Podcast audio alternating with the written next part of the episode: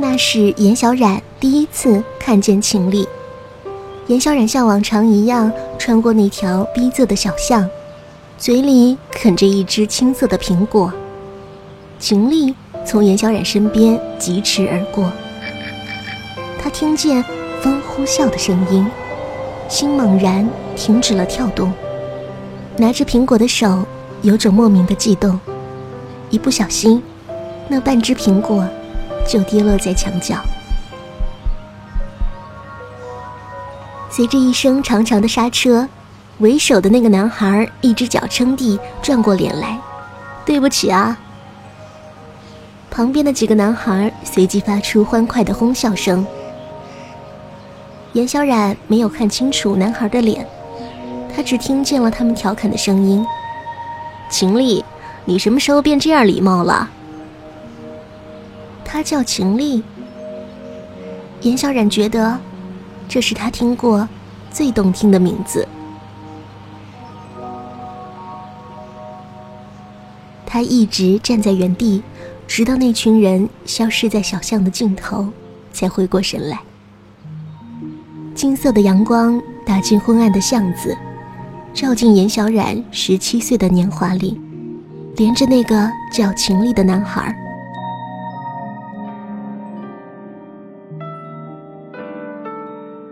和所有准高三的学生一样，严小冉每天惶惶不安，好像被判了死缓，明知道结果却要备受煎熬。那种感觉伴着妈妈的絮叨，整日在严小冉的耳边徘徊，怎么也挥之不去。偶尔会在校园里看见秦丽，以及身边几个奇装异服的人。他们有着一个共同的代名词——问题学生。他们是这个学校的一块心病，却又不会犯超出底线的错误，于是就变得无关痛痒起来。严小冉写了厚厚的告白信，夹在不同的书里，每一封都洋洋洒洒，措辞华美。可他从未想过。有一天，秦丽能够看见其中的任何一句话。有些东西是可以放在心里，只供自己欣赏的。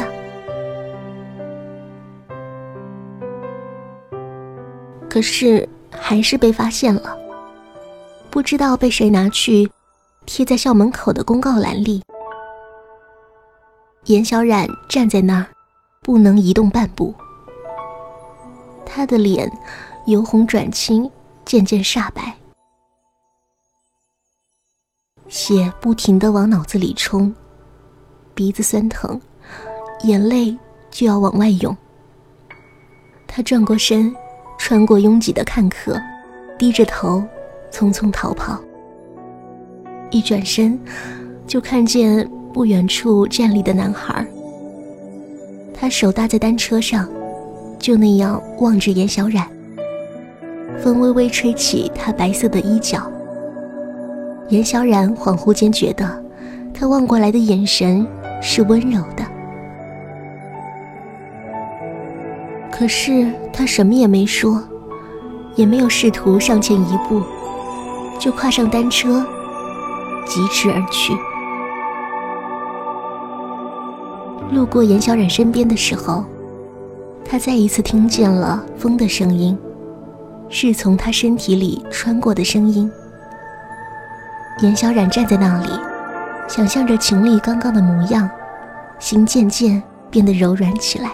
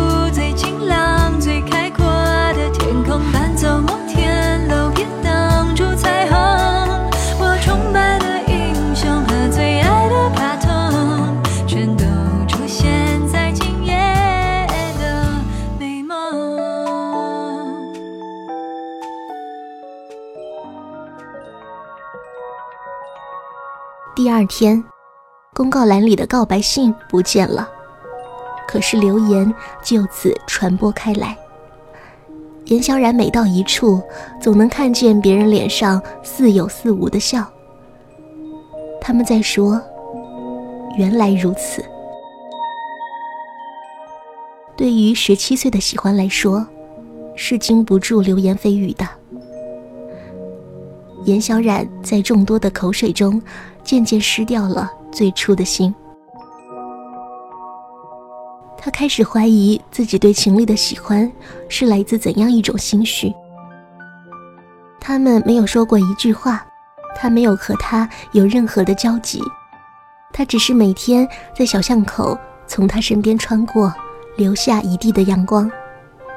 他只是在某次不小心碰掉了他的半只苹果。他只是站在不远处给过他一个模糊不清的眼神。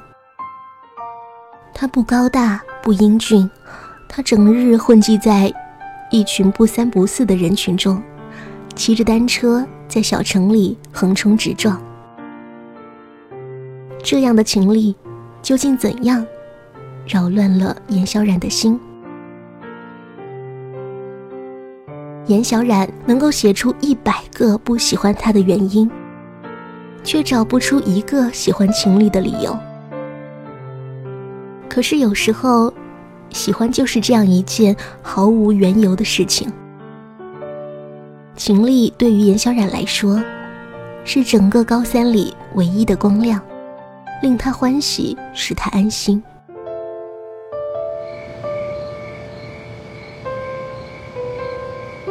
还是在那个巷口，少年斜靠着墙，旁边架着那辆漂亮的山地车。他低着头，指尖夹着一支烟。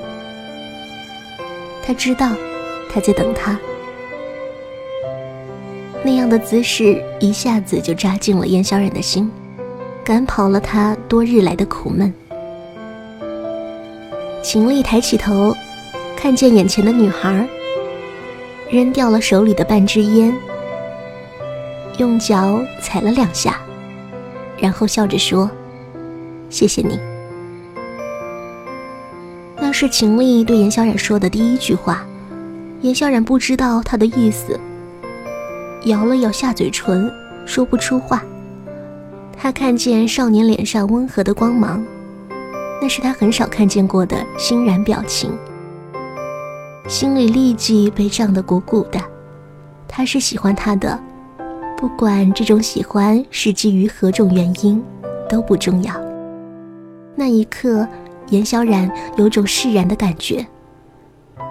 流言再重，也抵不过他的一句话。可是，直到秦丽跨上单车，严小冉也没有弄明白。他到底感谢他什么呢？他看着少年被风胀满的衬衣，不禁心头一热，冲着他的背影大喊：“喂，你要感谢我什么呀？”秦丽刹住车，转过身来：“谢谢你，让我看见自己。”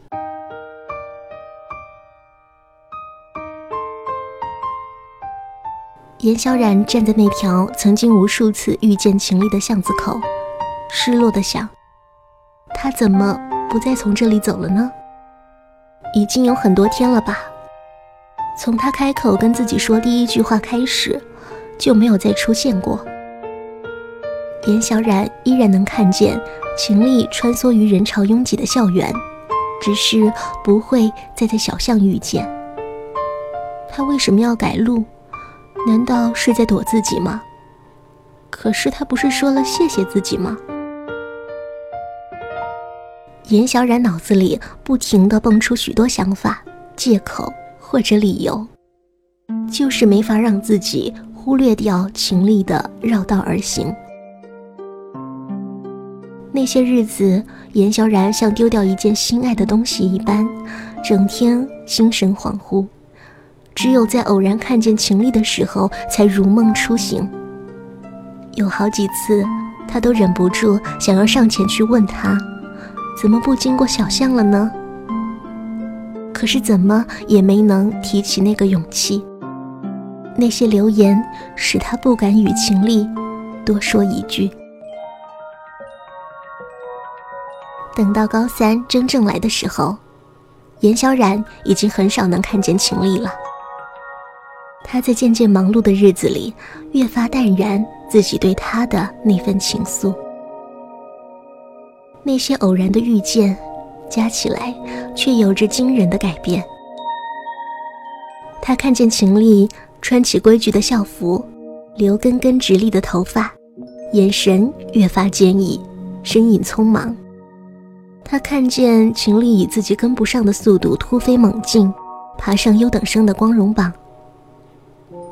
严小冉看着那红色榜单上耀眼的名字“秦丽”那两个字，紧跟在他的身后，中间隔着不到十个人的名字。于是，那个影子便再一次在他心底被无限放大，占据着他的整个身体。他在变得优秀。严小冉想，这就意味着。他们的距离越来越小，这是一件多么美妙的事情啊！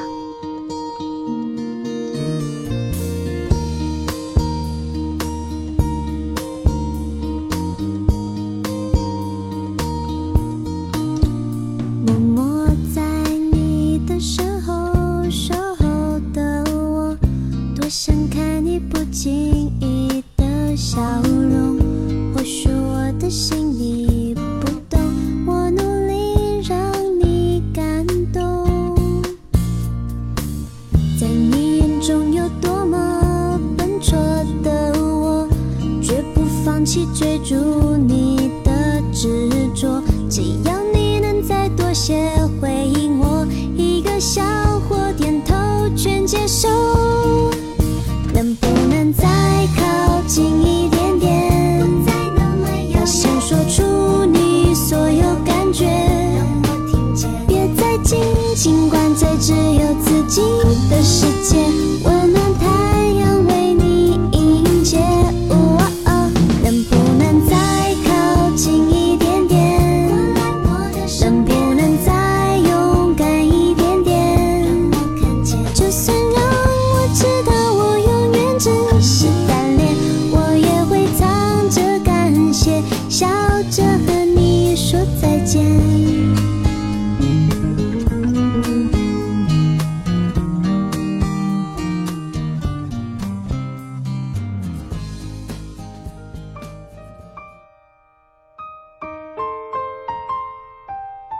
严小冉满心欢喜地想，或许他能够和秦丽进入同一所大学，到那个时候，他就可以告诉他，他喜欢了他那么久。在六月即将来临的时候，严小冉终于鼓足勇气，约了秦丽在巷口见面。他想问他即将前往的大学，以此来完成自己这些年来的暗恋。秦丽的手搭在单车上，像那次站在公告栏外面那样，望着严小冉。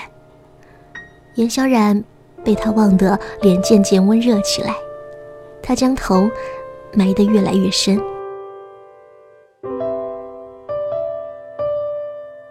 是秦丽先开口说了话，他轻声叫：“严小冉。”严小冉抬起头。望着他欲言又止的神情，过了一会儿，他才缓缓地说：“我要走了。”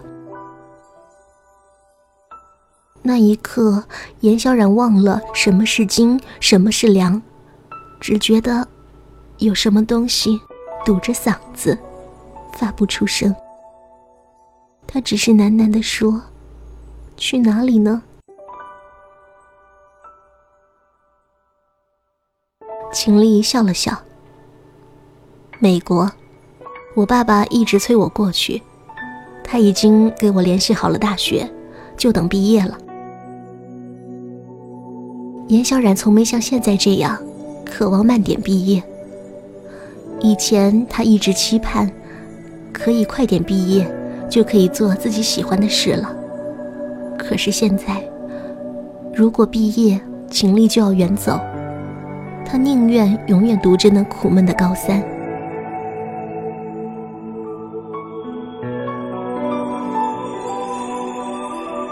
严小冉觉得自己就好像是一个群众演员，一直没有弄清楚自己的角色，等待着男主角的身影，却不料那本来就不属于自己。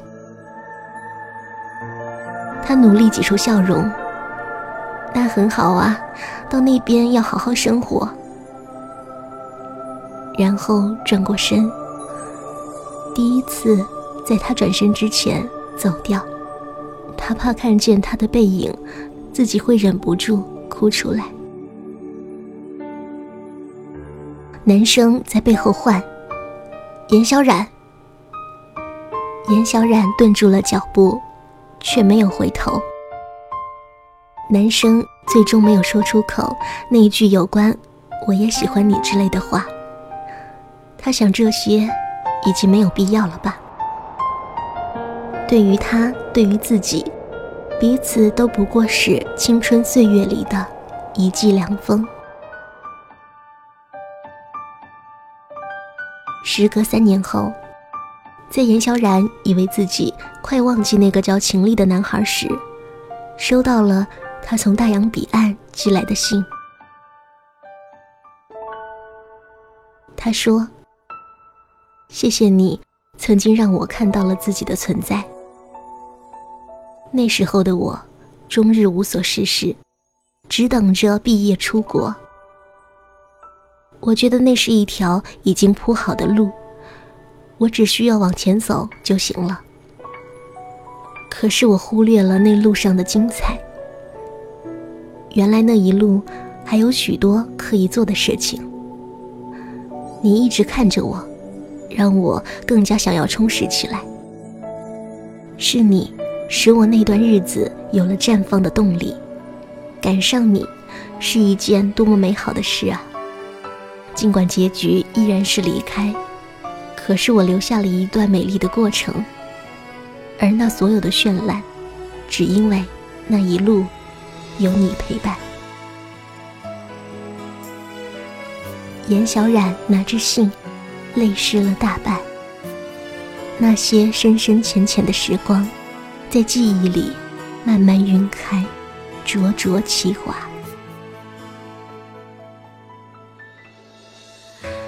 是否曾经后悔过？那时候负气说走。就走，是否